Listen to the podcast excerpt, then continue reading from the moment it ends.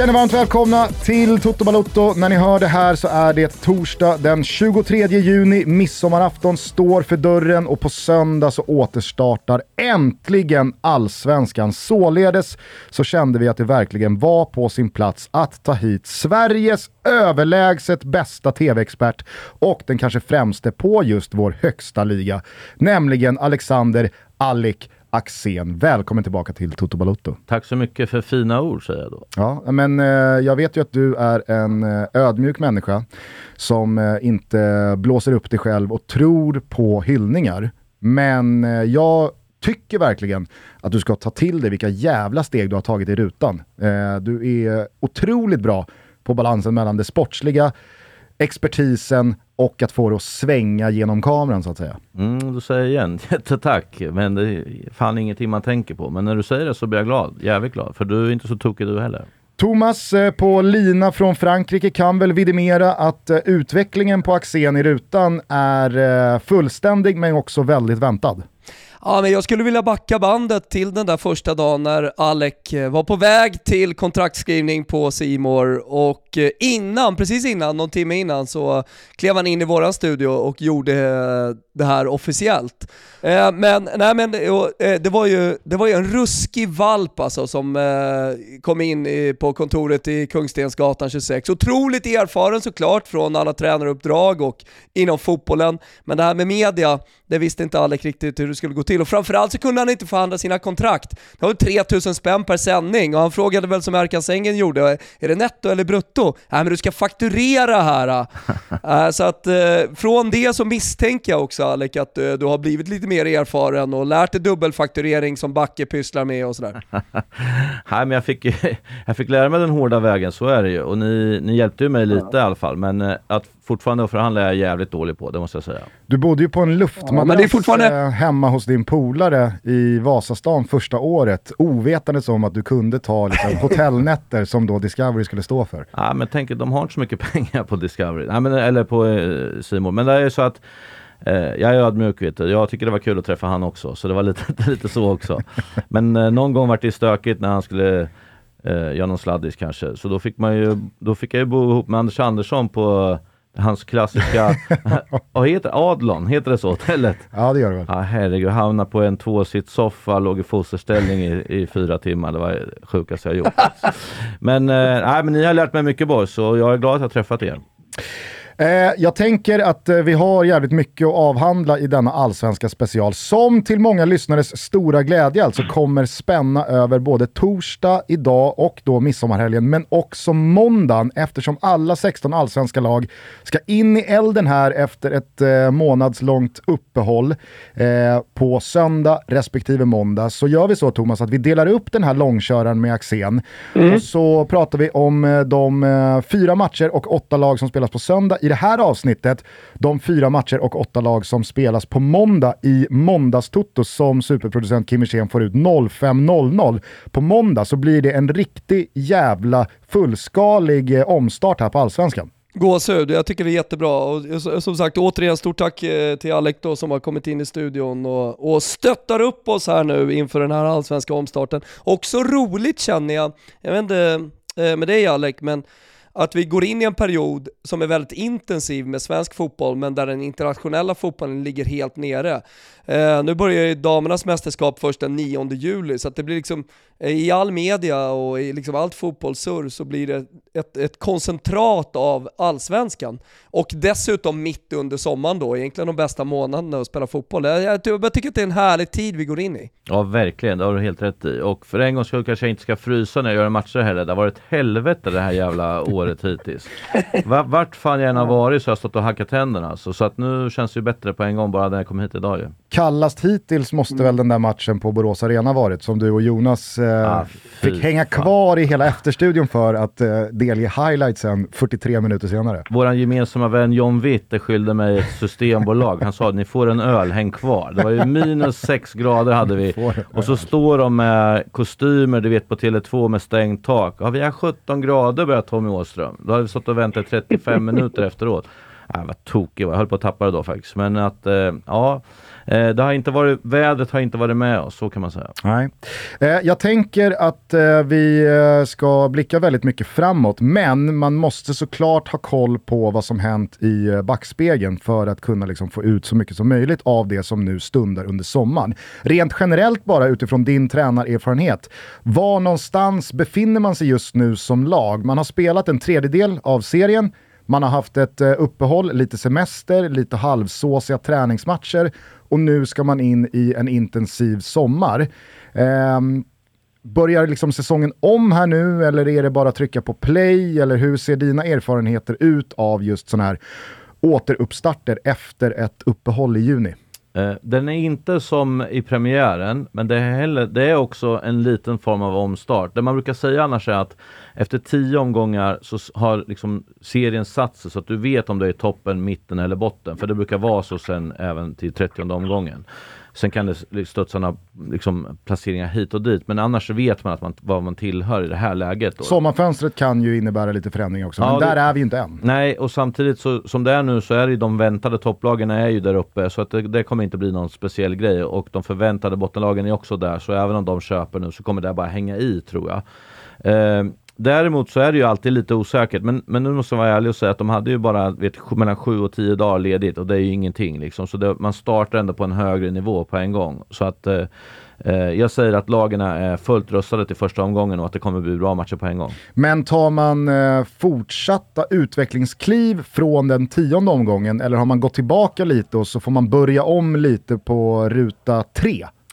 Uh, nej, alltså om vi, om vi, bara pratar Häcken till exempel som flög fram. De hatade ju att det varit, av, att det varit avslått, uh, liksom att det varit eh, säsongen la av. För att de hade kunnat spela varje dag kändes det som framåt och hitta sätt att vinna. Sen finns det ju andra lag som Malmö som mådde bra av det här uppehållet. Få ihop sina skadade och börja om igen och sådär. Men kvalitetsmässigt så går man inte ner någonting. Sen är det ju ändå så att första matchen direkt efter omstart sätter ändå en viss typ av känsla för vad man går vidare på. Eh, det är inte så att om man förlorar i 93 minuten nu den här, att man tänker att man är dåligt tränad som man gör kanske i premiären. Men man kommer ändå känna att eh, eh många bitar är redan på plats och eh, eh, det är många omstarter på ett positivt sätt och, och, när det är så här varmt och skönt att träna och glädjen är liksom där så känner jag ändå att de allra flesta lagarna går in med ganska positiv känsla trots att man ligger sist kanske. Du äh, nämner ju Häcken här och jag tänker väl att det är rättvist mot dem att börja i den änden eftersom de leder serien. De äh, startar om här nu borta mot Bayern på Tele2 på söndag 15.00.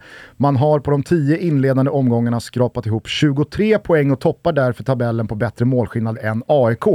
AIK har spelat 11 matcher, dessutom som besegrade ju Häcken Gnaget i premiären med 4-2, siffror som snarare luktade 5-1 än 4-3. Eh, hur förvånad är du så här med lite distans över att Häcken dels leder tabellen, men också att det har sett så oerhört bra ut som det har gjort stora delar? Mm. Jag, jag, kan väl säga att jag inte trodde att de skulle vara i toppen. Eh, däremot så kände jag liksom att han är en otroligt erfaren tränare, så när han kom in, då började han med några segrar direkt. Och sen så gick det tillbaka till det här lite sämre, som det oftast gör. När det kommer en ny tränare så kan det bli en bra effekt och sen går det ner lite. Avslutningen förra året var sådär och man gick ju hårt på norska och danska spelare och, och liksom nyförvärv. Och jag sa lite innan att det är rätt så farligt av Martin Eriksson att gå, gå med det här tåget för att om det blir dåligt och man måste byta tränare och så ska man ta in en svensk tränare med massa norska och danska spelare, då är man illa ute. Um, och, och, det såg vi till exempel Hammarby när, som hade mycket danskar när eh, Mikkelsen var där och sen när han slutade så fick man jobba lite med att de försvann en efter en om man säger. För det blir så på något sätt. Man är lojal mot den tränaren som tog dit den.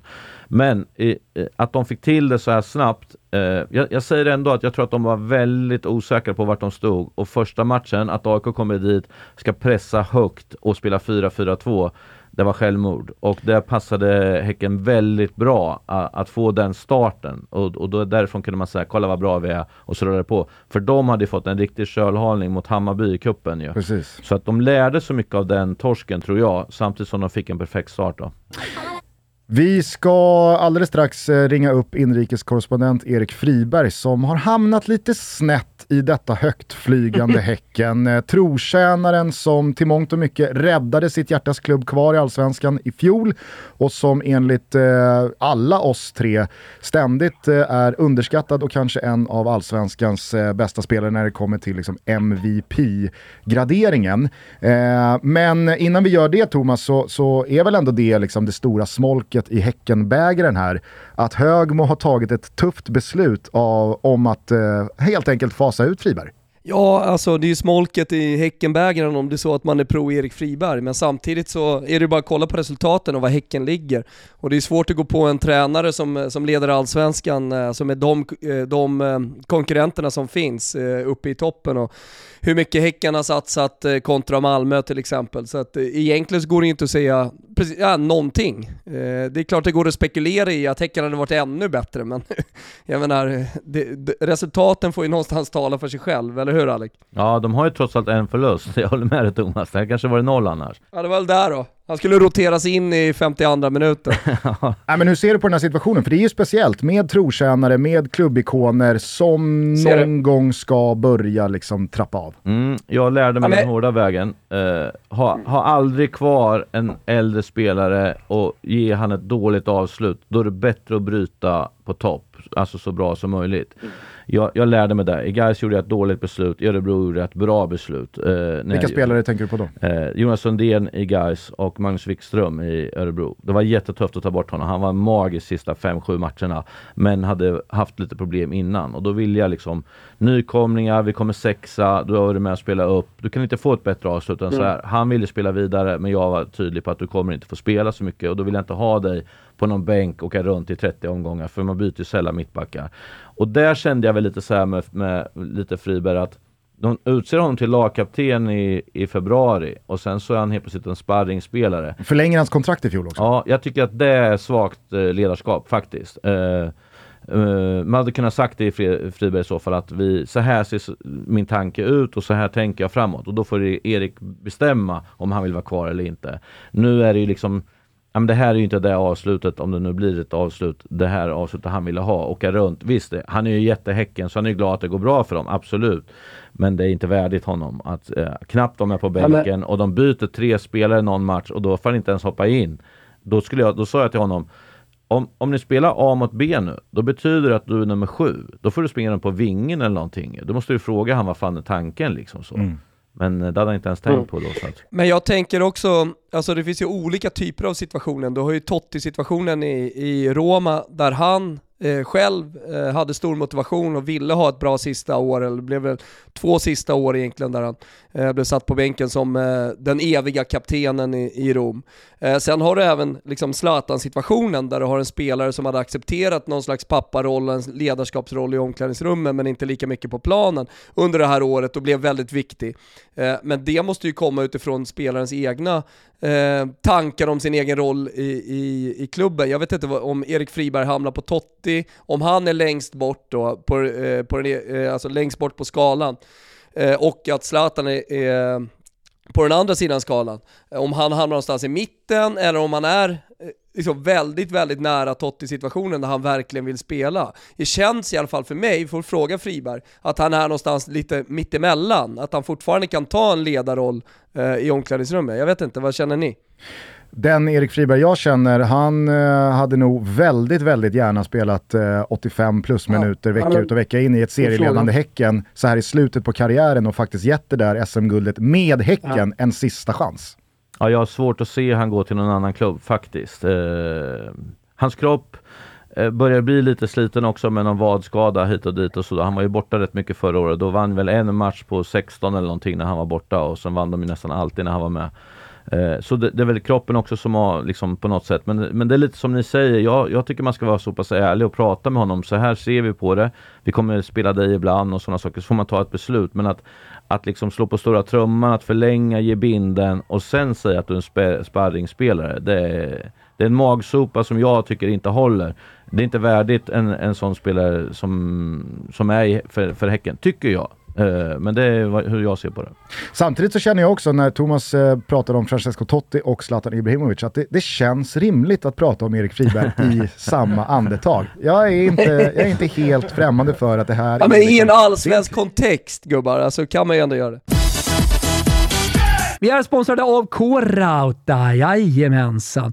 Hörrni, hur många är det som står där eh, på landstället och eh, snickrar och sågar och har sig och tänker fan jag skulle behöva det här verktyget. Äh, men då är det läge att gå in på krauta.se eller i ett varuhus för att kunna utföra dina projekt som du behöver göra.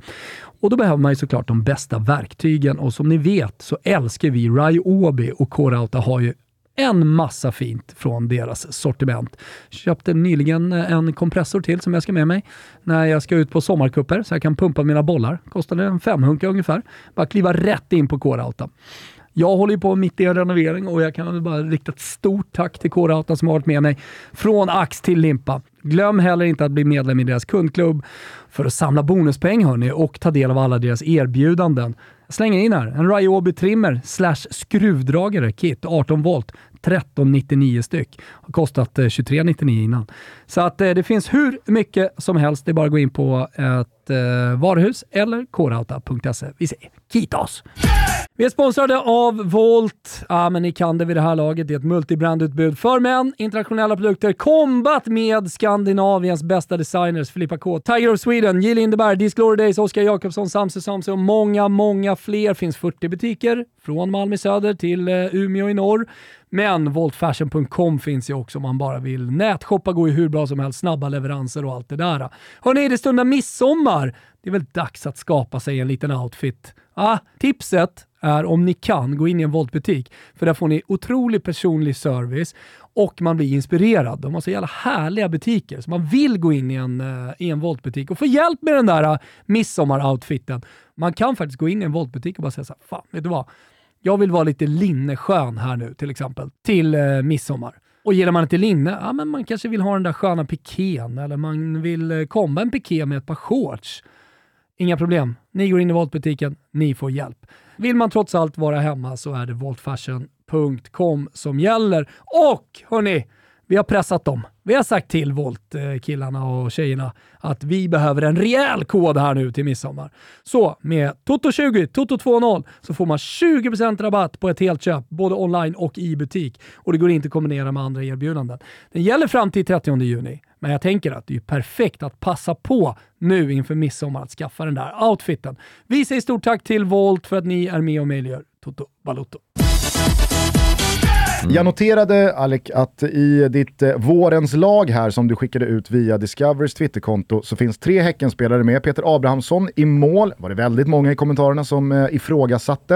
Eh, där finns också Mikkel Rygaard på mittfältet och Alexander Jeremejeff längst fram. Vi ska också ringa upp eh, utrikeskorrespondent Daniel Larsson, tillika Alexander Jeremejeffs eh, agent numera, lite senare. Men eh, du tryckte också på att skytteligaledande Jeremejeff är vårens bästa spelare.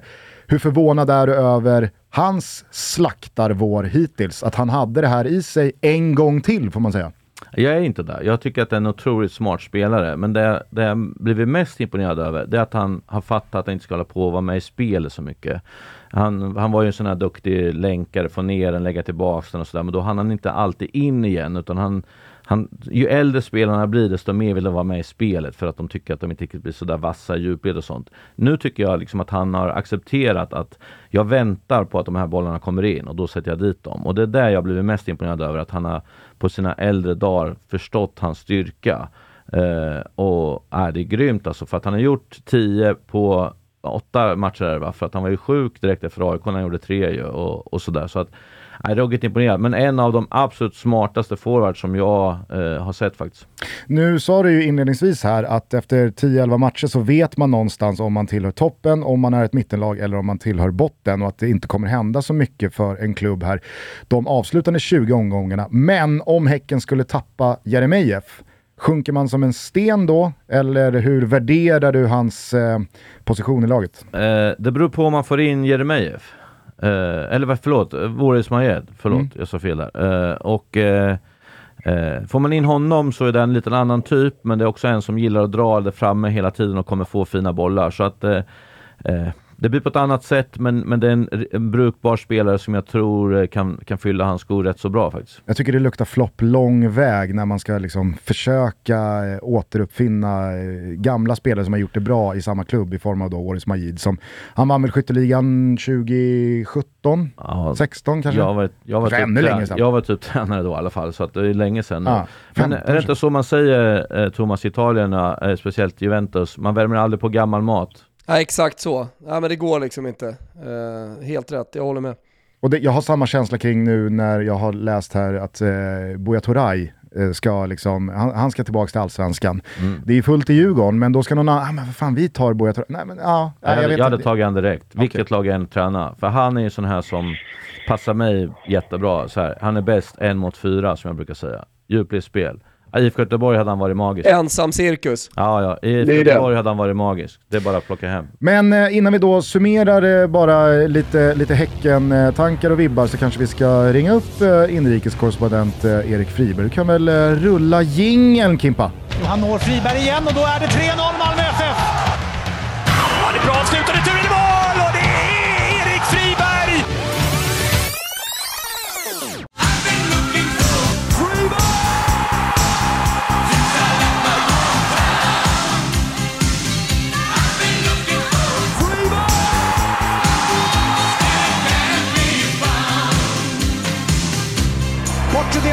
Straffområdet och det är mycket nära, det är mål till och med! Av Erik Friberg!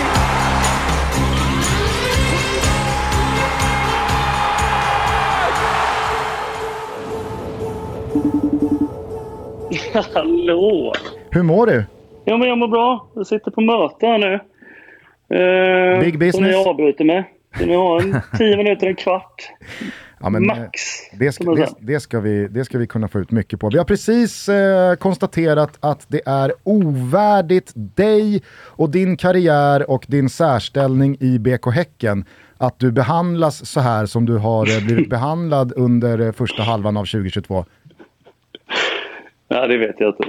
Det går ju ganska bra, så att jag tycker de, gör, de har gjort det ganska, är ganska rimligt så här på, i efterhand. Ja, men Thomas var inne på det där spåret också, att eh, Erik eh, får tyvärr säga vad han vill och känna vad han vill, men leder laget serien mer eller mindre utan honom så är det ju också svårt att hävda att ett felbeslut har tagits. Har du själv liksom levt i det där känslokvalet att det är lika delar kul som jobbigt också att det går bra utan dig?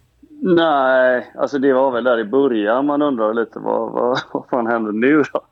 Blev ju, vi kom ju från att egentligen vara start till att man var sjua på mitten. Så det gick ju ganska fort där under några veckor i början. Eh, men att det ska gå bra för Häcken är det ju aldrig något eh, snack om. Eh, det vill jag ju såklart.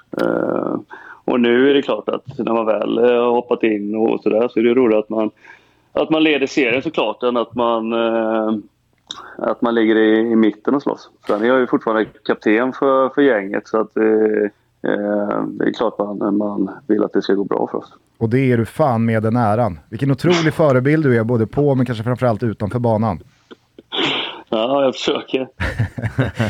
Har, eh, har någonting eh, förändrats på något sätt under här uppehållet här nu inför omstarten? Eller är det samma lika position trupphierarkiskt? Ja, det är det väl. Man har väl nästan kommit lite längre ifrån ska jag säga. Vi har ju en afrikan som är eh, en ung kille eh, som är oerhört bra. Romeo. Som nog är eh, bäst av alla nästan på mittfältet. Så att han kommer ni nog få se mycket av. Men sen har det ju funkat så pass bra. Det är väl egentligen eh, nästan överlägset det bästa mittfältet som har, som har varit första tio omgångarna i, i serien, vårat. Så att eh, det är bara att eh, försöka få några matcher såklart, men eh, hoppa in och, och stänga matcherna. Jag frågade Axén här eh, nyss om eh, hur förvånad han är att Häcken leder serien efter tio omgångar och att man toppar tabellen och att det har sett så bra ut som det har gjort. Inne i eh, laget och i spelargruppen, eh, alltså, ha, har den här våren också präglats av någon slags förvåning? Eller eh, kände ni att fan, vi är ett lag för, för toppen som kan, som kan gå hela vägen? Ja, inte inför säsongen kände vi nog inte det. det var, vi såg ganska eh, risiga ut på, på försäsongen så vi visste väl lite var vi, var vi stod. Och sen var vi tippade där 8-10 och det var väl ganska rimligt egentligen. Men sen eh, satt ju spelet egentligen från det, första matchen mot AIK hemma var det ju helt överlägset. 4-1 och sen har vi ridit på det egentligen. Och eh, det har väl passat oss ganska bra att ligga där. Eh, att inte så många har trott på oss. Eh, nu eh, kom ju uppehållet tyvärr ganska olägligt. Men det känns som det är inget lag som har varit bättre än oss. Det är inte, det är inte så att vi har ett flyt första tiden. Vi borde nästan haft ett par poäng till. Så att, nu handlar det väl om att behålla ett par eh, spelare som är på, på väg bort. Eh, Jeremejeff till exempel. Jag menar, han har gjort, han har gjort mål i varje match. Och det, är- det är väl ganska viktigt om man vill vara med där uppe hela vägen. Men du har väl ganska tät kontakt med hans agent, Daniel Larsson? Ja, det är min agent också nu. Hur, hur, mycket, hur, mycket, hur mycket bort är du på väg? Eh, ja, vi får se vad han hittar här. Men det, det ser väl sådär ut. Det är väl en åldersgrej, säger han. Men eh, det, det, det låter ju nästan som att ni två har snackat ihop er inför här. För att eh, det, är, det är nästan eko på din, eh, din slutsats och eh, bedömning av Häckens första tredjedelar. Ja, men... Eh, Ja, men det är... jag, jag känner... Vad är så det med mig och Axén? Ja. Hej Erik. Eh, nej men jag, jag känner ju typ, eh, ni har ju mycket spelare, det har ni ju alltid haft ju. Men, men jag, jag tycker att eh, några av spelarna kan ni inte missa, för då kommer det gå dåligt. Och sen är jag fortfarande väldigt, väldigt frågetecken på ytterbackarna faktiskt, måste jag säga. Eh, även om ni har vunnit de här tio matcherna har gått jättebra, så det är inte, det är inte wow, säger jag. Eh, ja, jag tycker väl att eh, Kristoffer Lund har nog varit en av våra bästa spelare va? som vänsterback. Så det håller jag inte med dig alls. Nej, vad skönt. Ja, det är faktiskt Mm. uppfriskande att ni två kan se olika på saker och ting ibland. Eh, men eh, Bayern här i omstarten borta på Tele2, en, en seger där och en Europafri sommar så tänker jag att ni måste väl ändå börja känna att ja, vad fan, varför ska vi inte gå för guld, eller? Ja, men det är väl klart. Ja, det är väl inte så jävla klart när det kommer till några Häcken. Det känns som att... här nu som, som vi är med så är det väl klart att leder vi efter halva serien till exempel så finns det väl ingen anledning att, att gå för en femteplats. Nej. Nej, och jag tänker att eh, då finns det också ett sparkapital i just dig att stoppa in när det väl... ja, men, alltså, det, Ja, ja. det där är väl ingenting att garva åt, Nej. utan jag tänker att alltså, när det är crunch time, när man står vid den där T-korsningen, ännu en fjärde plats med fjäder i hatten för Häcken, eller att man faktiskt ska bryta den där barriären och ta det där guldet, så är väl just en Erik Friberg-spelartyp en spelare som kan göra skillnaden. Ja men han kan komma in och påverka matcher. Det gjorde han ju förra året mot IFK Göteborg till exempel. De är helt utspelade. Så går han in med en vad och står som en quarterback och bara kastar in bollar så gör de 3-1. Och sen får han gå ut igen och så blir det 3-2 och missar straff i slutet. Så, så för mig, hans, hans liksom värde i Häcken, även om inte han har fått spela nu, är ju eh, för mig jättestor. Och att det här kan styra tempot i spelet. Det spelar ingen roll om de möter AIK eller om de möter eh, Sundsvall, så hittar han eh, plats och yta och gör de andra bra. Det är därför man ser att de är ju glada de andra spelarna att de vinner och sådär, men man ser ju lite att det tittar lite sådär på Erik ändå. Att, ja, man vet inte hur glad man ska vara riktigt när inte han är med, för alla gillar ju så mycket att spela med honom och jag förstår ju det med hans kunskap där. Ja, du hör ju själv Fribben att eh, fan det är bara ånga på så är vi eh, nog ganska övertygade om att du kommer att vara med och bidra eh, mer än vad du har gjort hittills den här säsongen till en framskjuten placering för Häcken. Kanske rent av hela vägen till det där första guldet. Det hoppas jag verkligen. Nej, men det är klart man vill börja lira lite mer. Men eh, som sagt, ser det ut som det gör nu så finns det ingen anledning att, att byta någon av dem på mitten heller. Så att, eh, vi får se vad det, vad det tar vägen. Men det är klart man hoppas att eh, man kan ta det här guldet med.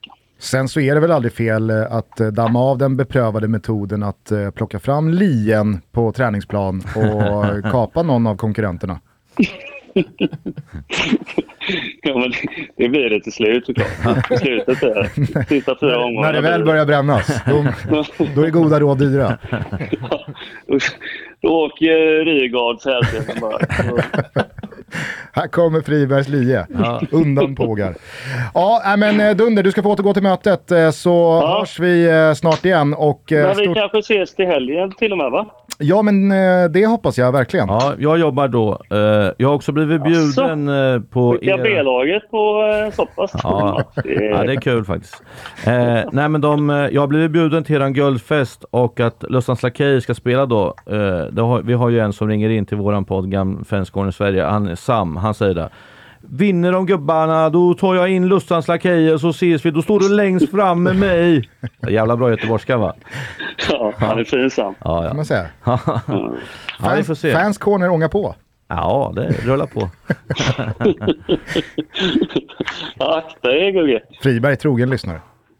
Nej, det är han ju inte. Han vet inte hur man gör. Ja. Han är som Det jag. är sent på kvällarna. Vi- har ändrat tid för din skull. Ja just det, så är det. Precis, ja, men jag ska bara precis lyssna. efter Bolibompa är det nu. Ja, nej, men eh, vi får väl se om vi ses på Tele2 i Stockholmsvimlet eller på Guldfesten på Hisingen i eh, höst då. Mm. Eh, bra. Hälsa och krama Malin. Eh, så hörs vi Ja, snart du igen. korsbandet här nu då. Nej, Va? Du ska ju dra lien på GPA, inte hemma i, i Billund. Nej, men jag- på Mali. Billinge. Klart man, rea- Billund. klart man reagerar. Bildal. Bildal. Samma skit. Jo, men eh, du vet när hon var håna också och speltid och så, så får man kräva det. Var det gult kort? Frågar jag. Nej, nej. Nej, det var det inte. Ingen som Det var såg. bollen föll. Finns ingen VAR i Bildal. Ja, Nej, men eh, vi, vi, vi den hörs snart igen. Ja, Eh, då tycker jag att ba, vi bara eh, eh, snabbt summerar Häcken. Vi, alltså, vi, vi kommer aldrig klara oss eh, på, på två timmar om vi ska stanna så här länge vid varje lag. Men eh, vad ger du Häcken för, eh, för möjligheter att eh, faktiskt hänga i här och eh, vara med i, i guldstriden hela vägen in? kommer sakta men säkert dras neråt till en femte plats ungefär. Det är det, det rimliga. Jag tänker annars att man har ett jävla smashläge här på att fortsätta vårens styva segel med att eh, eventuellt besegra Bayern i omstarten på söndag. Att det blir en sån där boost-match, att vinner man den, ja då är det som att våren har fortsatt. Mm, och det håller jag med om. Men det är ändå så att eh, de, de, de, ska, de ska vara starka hela vägen. Alltså enda, jag, jag känner att det är lite rörigt, spelare som kanske är på väg bort och de nya måste träffa exakt rätt och sen samtidigt det är ändå så att de får höra hela tiden att det finns ingen vinnarkultur i Häcken och så, här. så till slut så kommer det bara dras sakta men säkert neråt och sen de andra dagarna kommer också nu steppa upp, är jag ganska säker på. Ja. ja, å andra sidan så borde man ha lärt sig. Jag var väldigt mycket på Kaknäs för nio år sedan när Högmo tog över Djurgården. Och ju mer man pratade med honom och intervjuade honom och var liksom runt honom så kände man det här är världens bästa tränare. Han har någonting Ja, ja. jävla magiskt i vattenflarrorna. Så att eh, är det någon som ska göra det för Häcken så är det väl Per Messias. Ja, absolut. Eh, de har ju vunnit några cupguld också ska man komma ihåg, så att det är inte det här att de inte vinner någonting, men, men det är ändå så att det är jävla långt, 30 matcher alltså. Eh, så att ja, Ja, nej men får jag bryta in där bara, uh, Alec, och bara, bara hålla med. Alltså det är dags att vi kommer med några jävla åsikter här eh, en halvtimme in och bara massa jävla hä- Häcken-surr. Folk, folk har väl eh, liksom kopplat bort den här podden vid det här laget. Det är läge att gå vidare ibland Gugge! Ja! Eh, men, eh, men, men jag tänkte bara säga det med Häcken, det är väl, det är väl en, en fullständig självklarhet det Alex säger, att de kommer börja tappa. Eh, 30 omgångar är långt, alltså att hålla i där eh, när vädret börjar bli dåligt, hösten kommer. Men Jag kommer fortfarande ihåg 1999 när Aftonbladet skrev att guldet är klart och så hade de AIKs logga och, och sen så kom Champions League och eh, så började man tappa. Sverige hade inte riktigt varit med om att ett lag ska dubbla och att det påverkar spelarna. Alla jag pratade med på den tiden, eh, 1999, som inte pysslade med spel och sånt där, de var ju så här: vadå? Det är fotbollsspelare, det enda de gör är bara att lira lite boll, det gör väl inget att spela var tredje dag? Ah, visst, sen började AIK tappa och sen så kom det där jävla offside-målet på Stavrum och så hade Helsingborg vunnit. Men, eh, men eh, när, när det drar ihop sig med 3-4 omgångar kvar, om nu Häcken mot all jävla förmodan skulle vara med i någon slags guldstrid, så kommer det ju såklart inte hålla. Tack för mig. Ja, härligt. Ibland behöver man gå vidare, men, och så kommer det ytterligare två minuter om, om Häcken. Men vi går vidare då med Häckens motståndare på söndag, nämligen Bayern. det kanske mest eh, utropstecken-betonade laget under 2022 hittills. Dels med ja, deras eh, cup-run mot finalen, med deras inledning på allsvenskan, men inte minst då med vurmen kring Marti Cifuentes, eh, den nya tränaren. Det blev ju förlust i cupfinalen mot Malmö. Vi var jävligt intresserade i Toto Balutto-avsnittet eh, dagen efter om hur Bayern kommer studsa tillbaka efter det här. Det blev då en sur 1-0-förlust borta mot Värnamo och så gick man på uppehåll med den i ryggen utöver då som lök på laxen cupfinalförlusten mot Malmö. Nu har man fått slicka såren och ladda om lite. Man har blivit av med eh, kanske hela vårens eh, största genombrottssuccéspelare Williot Svedberg. Eventuellt så tappar man någon av eh, sina mer profilerade spelare till här. Eh, Astrid Selmani, kanske, vad vet jag. Men hur ser du på Bayerns fortsättning här med tanke på att det var så mycket av allt eh, under våren? Mm, alltså man måste ge ruggigt cred till honom uh, hur bra han kommer in och då hade han 8-9 matcher med kuppen som han de Cifuentes pratar om. Ja, exakt. Men det är också till hans uh, tur egentligen att de inte vann. Uh, för alla som vinner någonting i Hammarby har ju fått sparken direkt. Så att jag sa det till honom på upptaktsträffen att vinner du ingenting för då får du dra liksom. Då sa han någon gång måste det ändras och så chansa inte. Det var det jag sa bara. uh, nej, det som är med Hammarby, jag sa innan att Hammarby kommer vinna höstallsvenskan som de nästan alltid gör. Frågan är bara hur långt efter kommer de vara? Och då är det faktiskt så att det ligger i pipen för att eh, de kommer kunna vara där ända längst in. Men sen hör jag nu mycket spekulationer om spelare ut och så spelare in och det är det är JAS, det är Lado som är, redan är borta, eh, Bojanic är tveksam, eh, eh, eh Astrid Selemani ska bort, eh, Svedberg ska bort. Och det där är liksom, man, man, kan säga så här, han är otroligt duktig på att komma in och bara få ett lag att fungera. Men det är ändå det är rörigt och folk sitter och tittar på varandra i omklädningsrummet. Vem ska gå? När ska man gå? Vem kommer in? Hierarkin i laget, det håller alltid på att ändra sig så fort. Det kan räcka att en spelare kommer in så blir den annorlunda. Så att det, det känns som att det är en liten rörig period för, för Hammarby som de inte mår bra av. Det, det, det är min känsla. Kommer fortfarande vara ett topplag, eh, kommer spela bra fotboll och det där. Men jag tror att lite för mycket rörigt runt, runt spelarna så att jag tror att han kommer liksom, han bygger om för sitt Hammarby till nästa år. Eh, utan att de tänker på det så kommer de tappa lite tack vare det ändå. Väldigt många Hammarbyare försökte ju söka styrka i, eh, efter då cupfinalförlusten, att det inte skulle innebära då Europaspel och att det kommer gynna deras allsvenska fortsättning. Hur mycket vikt lägger du vid det där? Nej, alltså det var lite som han Björn, eller Kindlund sa en gång att uh, åka ut mot eh, uh, 11 busschaufförer från Lettland liksom är i första omgången. Vad spelar det här för roll att man har varit i Europa då? Det är väl lite så att man måste gå långt för att det ska sl slita. Eh, och för mig är det fortfarande, jag tjatade om det första gången vi var här, resorna är det som tar, inte matcherna. Att få möta bra motstånd i högt tempo och utveckla ditt spel och att du blir lite snabbare i tanke och fötter kan aldrig vara negativt, utan det är resorna som sliter. Och har du då rutin på det nu, som till exempel Malmö har, de vet exakt hur de ska resa och när de ska chartra i Allsvenskan och sådär. AIK börjar ju få den eh, möjligheten nu och sådär. Och det är väl det som är eh, grejen. Löser du bara resandet, då är, det, då, är det bara, då är det bara positivt att vara i Europa. Saknar man inte, på tal om det Thomas, saknar man inte Smoking-Gnaget som fick hybris med Champions League-miljonerna och började chartra plan när de skulle till liksom Gävle?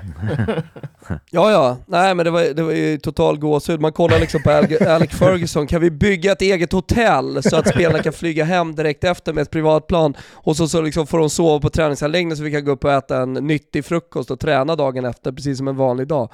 Eh, och sen de värvningarna också. Det, det, det, jag tror att liksom den här AIK-hybrisen man pratar om, eh, den fanns, eh, det, det, vet Alec bättre än mig, men den fanns inte riktigt på samma sätt där i början på 90-talet och 80-talet. Visserligen fanns det där att vi är störst, bäst och vackrast och alla hatar oss, men vad fan gör det? Det fanns såklart, men inte den här sportsliga hybrisen riktigt.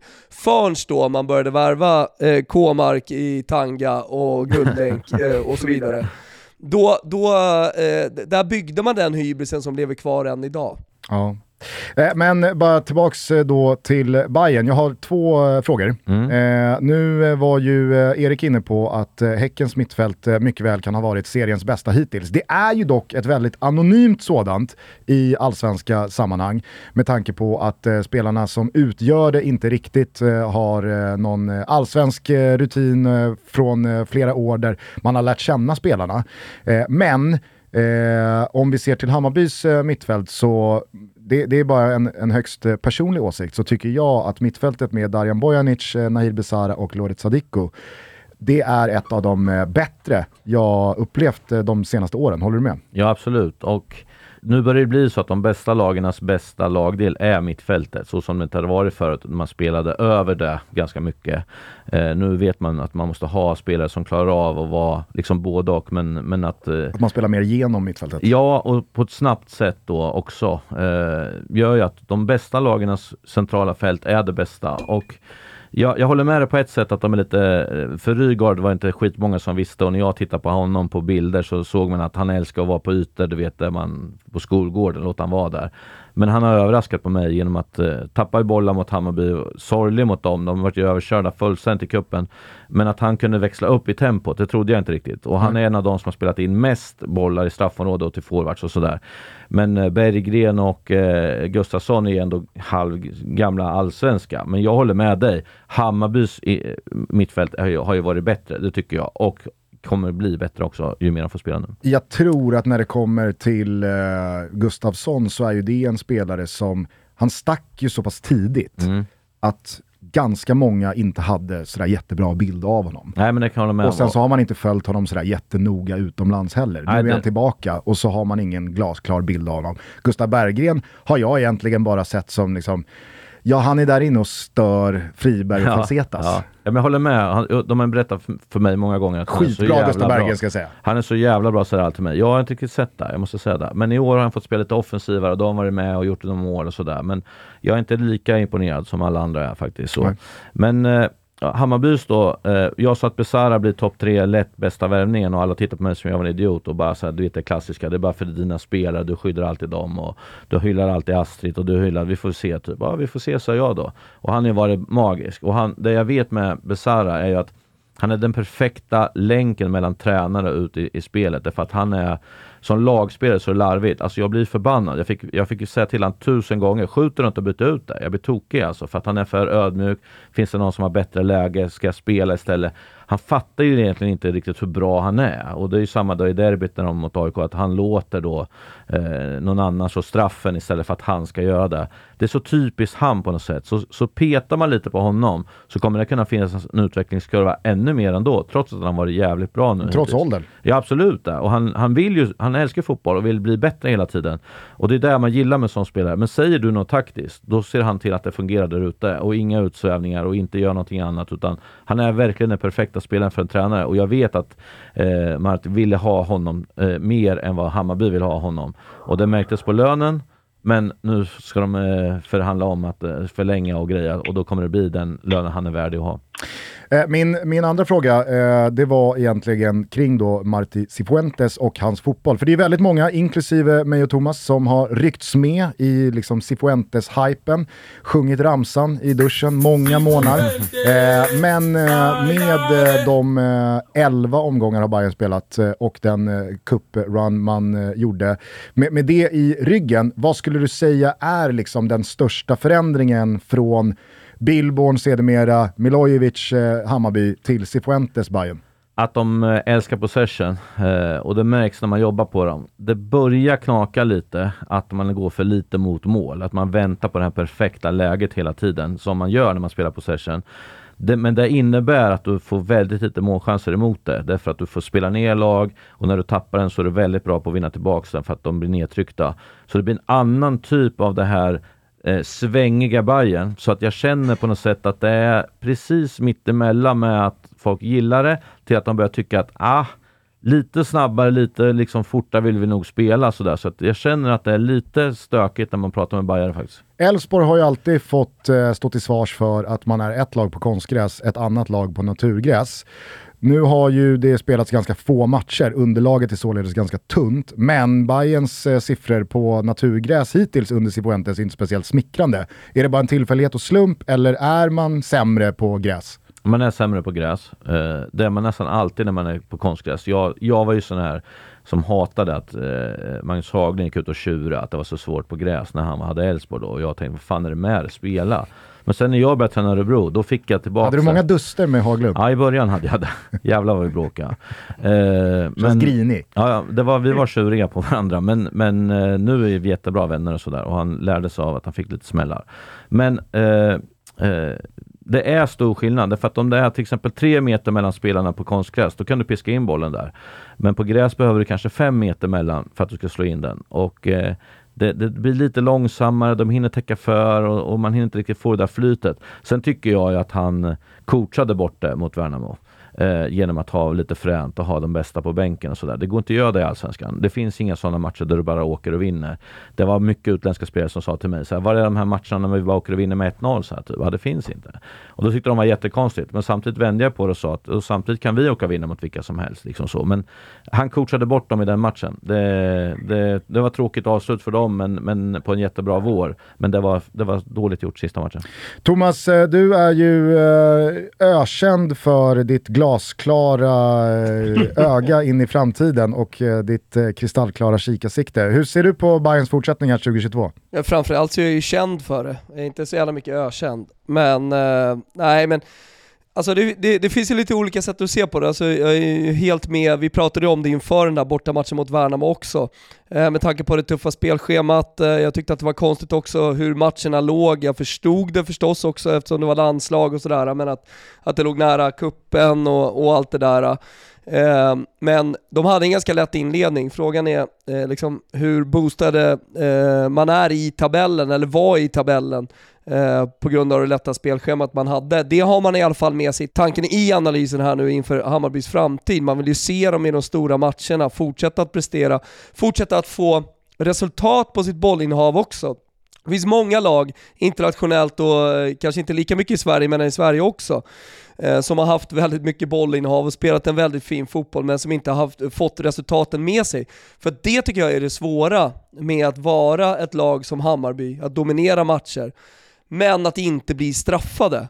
Eh, det, det är få tränare, även på den högsta internationella nivån, som har lyckats med det. Eh, Pep Guardiola är en, men lyckas inte i kuppspelet. Eh, Klopp, jag vet inte om man, man, skulle kunna nämna dem lite också eh, som den typen av lag. Annars är det ofta de cyniska lagen som i slutändan vinner, eh, eh vin, vinner ligorna. Så det, är få, det är få lag som tidigare har lyckats spela som Hammarby och gå hela vägen säger jag bara. Och eh, när det finns så starka konkurrenter som är betydligt mer cyniska eh, så, så är det svårt att se att Hammarby i alla fall i år ska lyckas gå hela vägen efter det man har sett. Och jag, jag, ska också väga in, sorry, jag ska också väga in det Alex säger här nu. Med nyckelspelare som lämnar. Med, med det som Alec vet mycket mer än mig, men som händer i en spelartrupp. När spelare börjar, eh, börjar lämna så kommer det in, visserligen säkerligen jättebra spelare kommer Hammarby ha möjlighet att värva in här nu. Och eh, Cifuentes får in perfekta rollspelare för de eh, positioner som man vill ha. Men hur lång tid tar det innan de börjar prestera? Alltså det spelar ingen roll vilken erfarenhet man har haft tidigare. Det, det, det kan ta lite tid innan, eh, innan eh, det, det, blir liksom verkligen eh, positiva resultat av, av en eh, ny spelare. Så ja, men jag är också lite sådär, eh, eh, man får se lite, tuff omstart här mot Häcken, jag tror också att den är sjukt viktig, lite så symboliskt för kommande matcherna, den här matchen för båda lagen. Det Hammarby verkligen har med sig i den här matchen, det är liksom eh, sommarväder i Stockholm och ett fullsatt eh, Tele2. Det har varit corona i ett par år, eh, Eh, jag, jag, tror ju att de här lagen med väldigt mycket publik och nu med Hammarby då, som har fått en positiv start ändå på, på, på allsvenskan, kan dra enorma fördelar. Och det här är typiskt en sån match som Hammarby faktiskt kan, kan ha den här tolfte spelaren och, och, och vinna även om inte allting stämmer. Ja, vi får väl se, men eh, det är ju eh, i alla fall en högintressant match för hur fortsättningen av den här tabelltoppen kommer se ut. Ja, Med tanke på att Häcken ligger tre poäng före lika många matcher spelade. Det kommer ett derby matchen efter också, så den är också extremt viktig på det sättet som du säger Thomas. Om Hammarby vinner, då kan man gå in i derbyt på ett helt annat sätt. Förlorar de så ska de in i ett derby direkt, för att där kan vi ju ändå komma överens om att AIK, Djurgården och Hammarby ligger med i toppen nu. Det laget som kommer trea av dem, oavsett om det skulle bli etta, tvåa, trea, så kommer det vara otroligt grinigt och, och dålig liksom, energi och sådär ju. Så att de här matcherna som, som kommer nu för Hammarby, de är helt, helt avgörande för hur det kommer bli. Alltså. Eh, kort bara, du var ju eh, positiv till då Waris Majid Häcken och eh, det laget som eventuellt då skulle kunna plocka Buya Turay, att det kommer vara eh, bra eh, återkomster. Eh, det har ju snackats lite om Muamer Tankovic, tillbaka till Bayern. Mm. Är det en, en spelare man borde gå för att eh, plocka hem nu, eller eh, är du lite, som jag, skeptisk? Alltid ska jag säga. Ja, jag ser ju det som klart redan om jag ska vara ärlig. Okej. Jag tror att det är klart. Du vet Eh, att det är klart? Nej, men jag tror att det är klart. Han tränar ju med dem nu också. Jag, jag, jag tror inte att han gör det Jag annars. såg eh, Micke Hjelmberg dementera det eh, klart och tydligt Okej. i morse, tisdag alltså. Ja, Tränar Tankovic med Bayern? Nej. ja, men skitsamma. Jag säger att han är klar. Okej, ja. Mm. Och då är det som en direkt ersättare till eh, Viljot. Ja, det skulle man säga. För att Viljot är ju egentligen en central, men fick spela på kant för att man ville få med honom. Och då, då blir det ett snäpp upp skulle jag säga. Även om Viljot har varit jäkligt bra, det finns en otrolig framtid där, så är Tankovic bättre än Viljot på kanten. Och eh, tror du, eller kanske vet du, att det kommer hända mer i Bayerns trupp? Absolut. Inåt? Ja, alltså drömnamnet för dem är ju Jeremejeff. Men vi kommer väl till det sen. Men det är deras drömnamn. Oj, oj, oj. Det blir ett spännande samtal till eh, agent slash utrikeskorrespondent Daniel Larsson. Eh, Okej, det var eh, första matchen då som spelas i denna återstart av Allsvenskan. Bayern-Häcken 15.00 söndag. Vi är eh, en knapp timme långa så att vi får väl helt enkelt raska på. Toto Valuto är sponsrade av Circle K. Jag älskar er. Har jag sagt det någon gång förut? Jag är ungefär 3-4 gånger om dagen på Circle K. Vad gör jag för någonting där? Jo, men jag tar en god korv, jag eh, tankar bilen. Eller om jag kör elbil, ja, då laddar jag bilen. Och det är två appar som är otroligt viktiga. Det är Circle K Easy Fuel och Circle K Charge. Vissa känner till Blippa bilen, Circle K Easy Fuel, Circle K Charge kanske mindre. Fler och fler köper elbilar. Och med Circle K Charge så är det väldigt enkelt. Man registrerar ett konto och så kan man på ett oerhört enkelt och smidigt sätt se dels var närmsta laddplats finns, om den är ledig och sen när man är klar har betalningen skett helt digitalt. Äh, men ni hör ju, det är hur smidigt som helst, också med elbil på Circle K. Glöm heller inte bort att om man vill testa elbil så finns det elbilar att hyra hos Circle K. Så kan man liksom känna och klämma lite på livet med en elbil. Ladda ner apparna Circle K Easy Fuel och Circle K Charge för alla med elbil. Och glöm inte bort, ta en korv, ta en liten fika, mys lite hos eh, Circle K och bara känn hur de optimerar och kalibrerar livet för oss bilister. Hörrni, vi säger stort tack till er, Circle K alltså, för att ni är med och möjliggör Toto Balotto. Toto Balotto är som alltid sponsrade av Simor och ni vet ju trots att det är stiltje på den internationella herrfotbollsscenen för tillfället att det händer grejer borta på Simor. Det drar ju ihop sig till damernas EM här nu i juli. Ett mästerskap som ni ser helt reklamfritt på Simor under ledning av min kära vän Frida Nordstrand. Men det finns ju så mycket mer än bara fotboll på Simor också att förkovra sig i. Där finns ju eh, Fartblinda andra säsongen, där finns Hamilton alla säsonger, där finns Brittboxen med Peaky Blinders, eh, The Cleaner med mera, men framförallt så kan man ju också unna sig att se alla Beck-filmer hur många gånger man vill. Sen så drar det igång igen efter sommaren med Champions League, Serie A och La Liga. Och i november-december så är det ju dessutom fotbolls-VM. Så har ni inte ett simor abonnemang skaffa det nu. Och gör det verkligen nu. För fram till och med den 31 juli, alltså den sista juli, så är det halva priset på de tre första månaderna med vår kod VIPSOMMAR22TUTTO. Den här kan man knacka in om man tar sig till simor.se kampanj tuttobalutto. Då kan man lägga vantarna på detta Simor Plus-abonnemang så är hela sommaren och kommande säsong räddad. Gör det! Vipsommar 22 Toto, simor.se kampanj totobalutto. Eh, tacka oss sen. Vi säger tack redan nu till Simor för att ni är med och möjliggör Toto Balotto. Eh, ska vi bara kort eh, ta då eh, Mjällby-Peking. Mjällby, Eh, brännan har vi hyllat eh, kontinuerligt under våren. Eh, det är ju liksom en, en, en, en trollkar som kan göra goda rätter med det man har i kylen. Eh, fortsätter det här bara eller eh, hur ser du på, på Mjällby? Jag ser att det kommer, alltså det jag är mest imponerad av honom är att han kommer ny till Mjällby och anpassar sig efter vad Mjällby är med lite brännan-produkter i, i pannan. Liksom. Jag gillar det, sådana som inte kommer dit och nu ska vi köra min fotboll. Eh, som de andra har försökt i, i Mjällby så får de sluta efter halva säsongen och så går man tillbaks till det som är Mjällby. Jag är jätteimponerad av hans jobb där. Och det jag säger att jag tror att det kommer bli ännu bättre därför att de, han kommer ju veta vad han ska kasta in för några grejer nu och hans sätt att spela och också att han har lite blick för en del spelare som eh, folk inte riktigt ser på eh, mitt i me mellanskiktet i Allsvenskan som han har lite koll på som han kommer ta in. Så att jag tror att Mjällby kommer bli bättre. Tror du att vi någon gång kommer ta Mjällby på allvar, om du förstår vad jag menar? Ja, det kommer aldrig bli. kommer vi aldrig göra. Nej. Däremot kommer vi alltid tjata om att det är så svårt att spela på Strandvallen. Det gör vi varje gång slentriant. Om de leder eller sist så säger ja det är så svårt att vara där. Men vi kommer aldrig ta dem på allvar. Nej, men det tänker jag också att Brännan, eller Mjällby kanske som klubb, har blivit ganska bra på att utnyttja.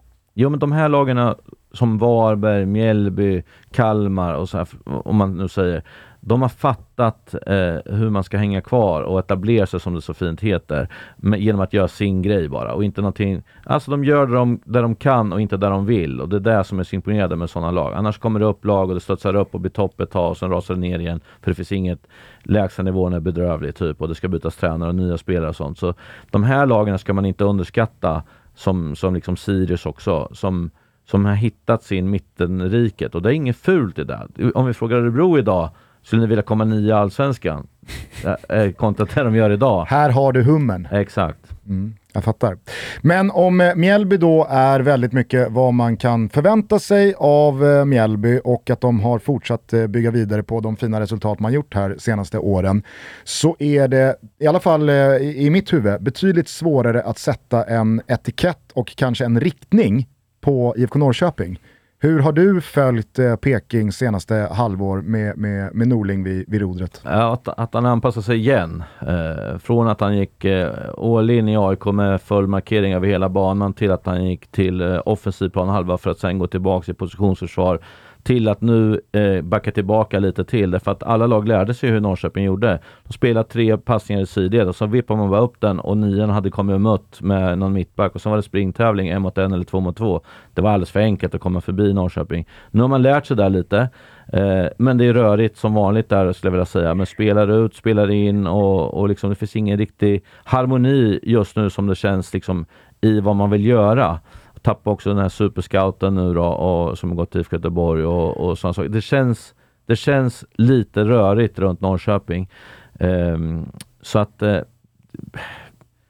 de kommer, det kommer bli så här fantastiska matcher. Jag gjorde sista matchen mot Elfsborg. Det var helt brutalt vilken rolig match det var att göra. Och så kommer det bara något riktigt sån här sänke helt plötsligt. Så att det, det är med så här femma, sexa någonstans där. Det, det är tyvärr så det blivit för Norrköping nu. Hur eh, tungt blir tappet av eh, Abdullah Razak, Ishak? Alltså jag tycker han är bra och sådär, men det är ingen wow-spelare med bollen liksom. Så att han är bra att bryta och springa med den sådär, men han är ju, han, beslutfattande är ju noll skulle jag säga. Så det är bra gjort att få så mycket pengar från honom. Hur nära var det att Norling fick eh, gå i inledningen? Eh, eh, jag, jag, tror inte att det var så nära, för då hade man kanske tagit han på vintern redan i så fall, om man hade känt så. De, de är så pass eh, trygga i sig, Norrköping, att då hade man gjort så. Utan jag tror att han får det här året på sig och så vill man se en utveckling som gör att man känner, som du säger, då, vart är Norrköping på väg och vart ska man? Kommer inte den, då är jag ganska säker på att det är över. Mm. Jag tänker ju att Norrköping, alltså att man egentligen sen guldet har försökt bygga om och bygga nytt och komma bort från det som var. Men att de pusselbitarna, de går liksom i cykler och är tillbaka efter ett år eller två. Och att det, det är absolut inte samma lag, men du förstår vad jag menar. Att man, mm. man står och trampar lite med samma ingredienser fortfarande. Så att jag har, jag, jag har så jävla svårt att se var Peking är på väg någonstans. Ja, jag håller med om det. Och så när vi liksom, man, man, man ger alltid cred till Nyman, han gör alltid mål. Jag tycker han är svinbra liksom och så. Men det, där var det mycket arbetare i år. Alltså det är för lite offensiva spelare. Alltså det är Levi och Nyman. Jag, jag ser ingen annan. Det är bara gnuggisar liksom. Och det är inte den Norrköping vi har liksom lärt oss att älska eller vad man ska säga när de spelar på sin plan och det bara forsar fram och det är överlapp och det är inbollar och det bara smäller och man fick inte nudda bollen. Man stod bara och hoppades att bussen skulle snart åka liksom. Den är ju inte så längre utan det blir, man har ju börjat gjort på något annat sätt. Och Mm. Jag håller med. Liksom, han, Rashak spelade ju högerytter förr i tiden. Nu är han centralfält. Och så. Det, det är mycket, tycker jag, lite för mycket fotbollsarbetare. Lite för lite lirare. Jag tycker Norrköping ska ha mer lirare och mindre arbetare. Jag tänker också att eh, Totte Nyman aldrig kommer vara en spelare som gör 30 matcher, utan att han är Nej. ganska känslig för småskador här och där och att det är väldigt, väldigt glest bakom honom. Ja, så är det. Och Eh, han, gör sina, han kommer göra sina 10-15 mål. Det gör han alltid oavsett hur mycket han spelar. Men det blir mer och mer tryck på honom i och med att de andra inte riktigt levererar. Så att eh, jag sa faktiskt till honom innan eh, Elfsborgsmatchen att eh, fan jag har ju tippat dig som skytteligan. Dags, du måste göra två idag för att det ska bli bra. Så pekade han bara upp till mig för vi kommenterade så gjorde han bara så här. Jag gjorde två. Så, så, så att han lyssnar i alla fall. Det är Du får härligt. piska på honom fler gånger. Ja, för jag mer Norrköpingsmatcher. Eh, vi har också på söndag Giffarna Sundsvall mot Djurgården. Giffarna eh, var väl eh, av alla nederlagstippade inför den här säsongen och det var inte speciellt förvånande att man under våren eh, led ganska svårt eh, i, i många matcher. Eh, fin, finns, det, finns det någonting som du tycker talar för Giffarna här nu över sommaren, hösten? Nej, vilket jävla haveri alltså. Det, det kan man säga att ett lag som, som liksom kommer upp och ska vara lite sköna och vi i Sundsvall och så, och så när man har en målvakt som säger att fan jag borde ha stått en sån här match, jag, jag är bättre än Sundsvall. Ja, då tar man bort honom. Så har man använt fyra riktiga jävla slipsar alltså. De är så bedrövliga allihopa. De har förlorat matcher tack vare målvakterna. Du är team Linnér här. Ja, 100 procent. Alltså, Uppfriskande. Ja, men man måste ju som tränare inte kunna, liksom, du, du kan ju inte bli liksom, stött av en spelare och tycka att han är bättre än laget. Alltså, vad fan, han, låt han stå och låt han rädda bollar så att de vinner matcher. Kan inte hålla på som ett, ett juniorlag, liksom, att alla trivs och vi är Sundsvall och vi går och äter tillsammans hela tiden. Alltså det kommer aldrig räcka. Då blir det upp och ner i en hiss alltså. Och, och jag, jag hade ju mer köpt om de hade haft bra alternativ. Men de har ju kört fyra olika där alla är, ja, de är helt enkelt urkass. Va, vad gör man då när man ligger så pyrt till som de gör? Man har den begränsade budget man har och man har en spelartrupp som uppenbarligen är lite för svag för att konkurrera om eh, ett, ett nytt kontrakt. Lägg allt på målvakt, säger jag. För annars brukar jag alltid vara den som köper forwards och sånt. Men här har man ju sett, det går inte med de där. Så de måste lägga allt de kan på en bra målvakt. För, som i alla fall tar det han ska ta. Har ni sett en del mål de har släppt in? Alltså det är helt omöjligt. Det händer inte på korpen om du skulle kolla liksom. Nej, så Och- skulle, skulle de där målen ha gjorts i någon eh, dalkurd eller arameiska, syrianska, syriska match, Ja, då vet man hur det hade låtit på Twitter. exakt. Exakt. Och det är där jag menar att laget mår inte bra av när det, när det händer så konstiga saker som det gör. Så där måste man börja med. En som tar i alla fall där man ska ta. Sen gör inget man tar lite till, det kommer de behöva. Men han måste ta där han ska ta. Det, det går inte annars. Tänk om de skulle ta Linnér. Ta tillbaka honom. Då är man stora säger jag. Då har man gjort rätt. Ja, det hade varit eh, otroligt mäktigt. Eh, Diffen då, som är på besök, eh, de ska ut och Europakvala mot eh, Rijeka från eh, Kroatien. Väldigt eh, tufft motstånd.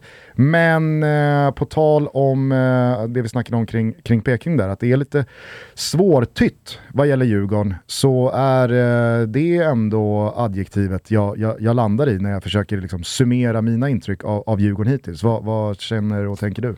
Eh, jag, jag håller med dig, men sen när jag börjar titta på siffror och sånt här som jag håller på med, så min känsla är att de inte de missar mycket målchanser. Men de har gjort mer än vad de borde ha gjort.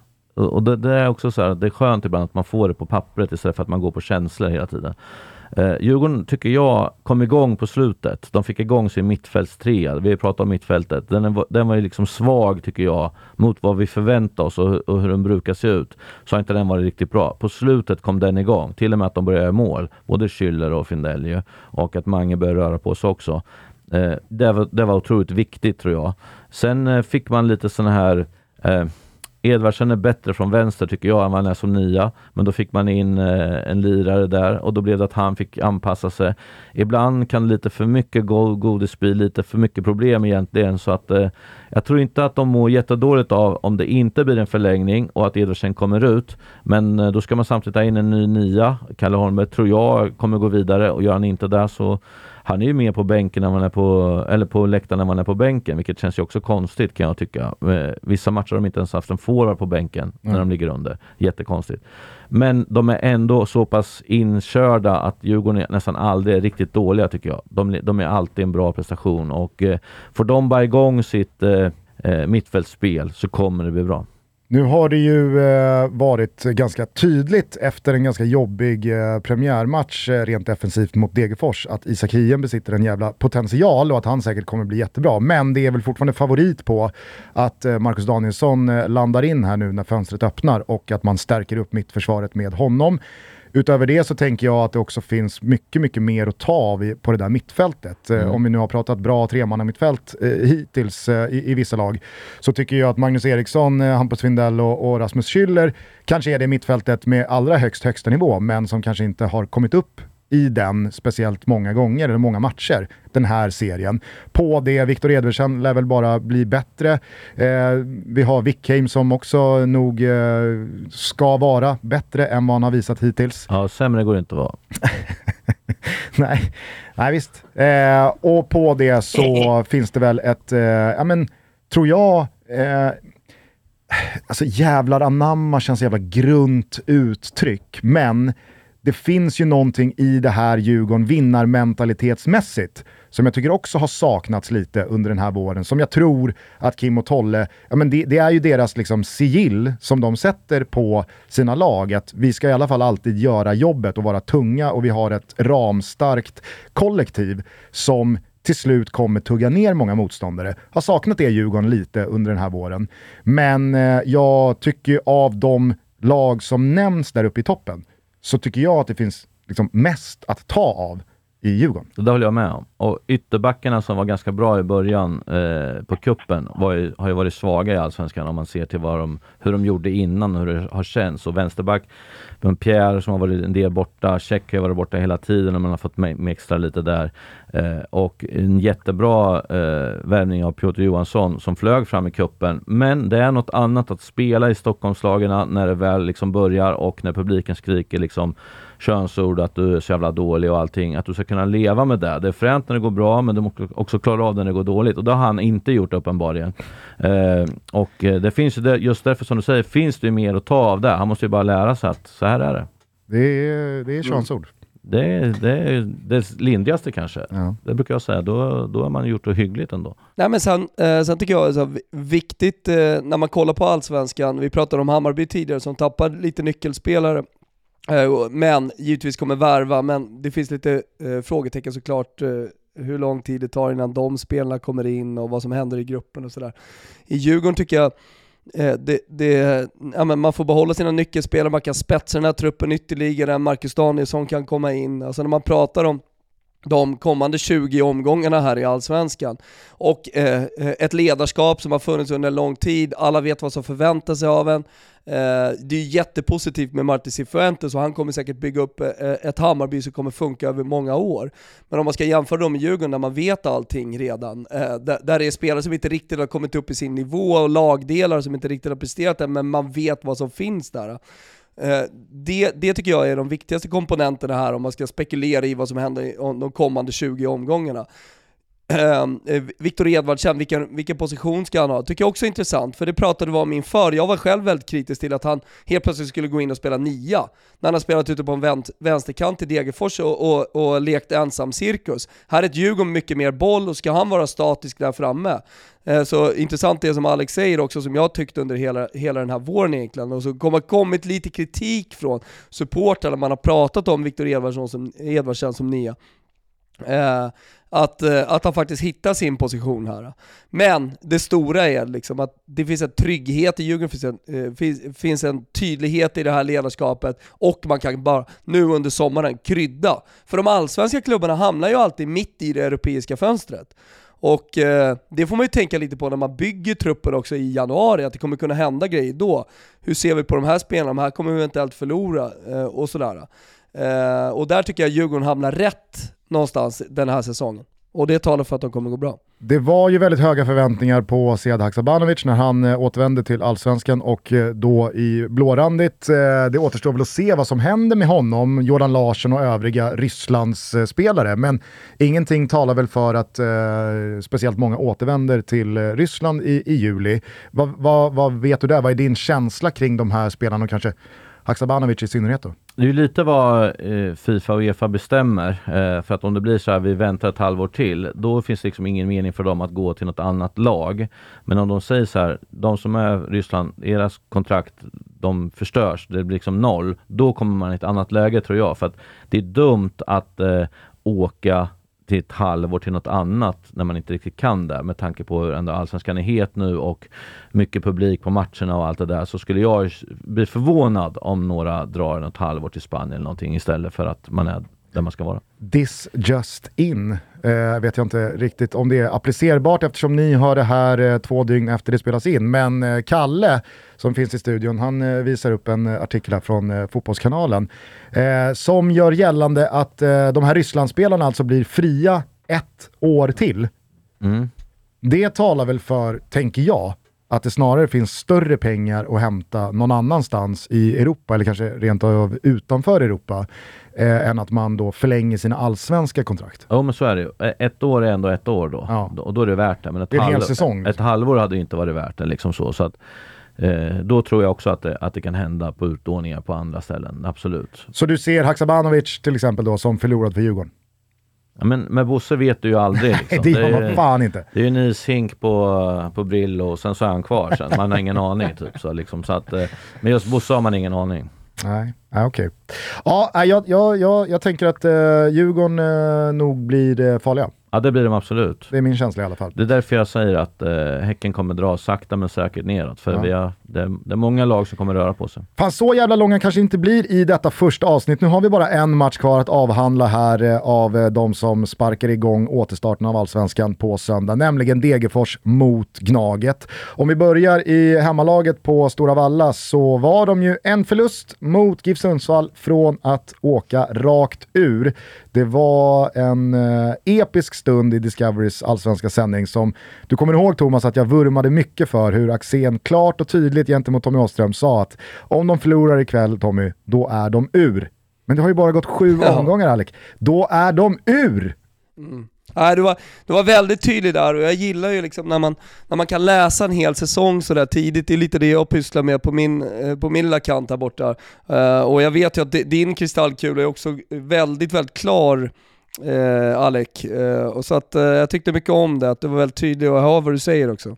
De eh, vände ju och eh, vann den här matchen mot eh, Giffarna Sundsvall efter Abdelrahman Saidis hattrick mot slutet. Osannolikt faktiskt, måste man ju säga. ja, det, alltså Okej att man slår Giffarna, men att man gör det på det sättet och att den spelaren går in och gör hattrick sista åtta minuterna.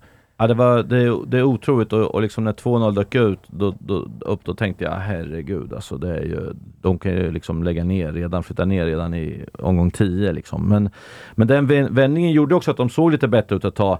Men jag, jag måste vara ärlig och säga att det är samma där. Alltså försvarsspelet är ju genant dåligt under, under vissa perioder. Och att de inte lär sig, det är där jag undrar. Jag gör alltså matchen när de spelar hemma mot Elfsborg. Vad vet man om Elfsborg? De pressar tok högt hela tiden. Varför, när du är dålig, ska du hålla på att spela i straffområdet då? De ger bort två mål, bara ge bort dem. Alltså.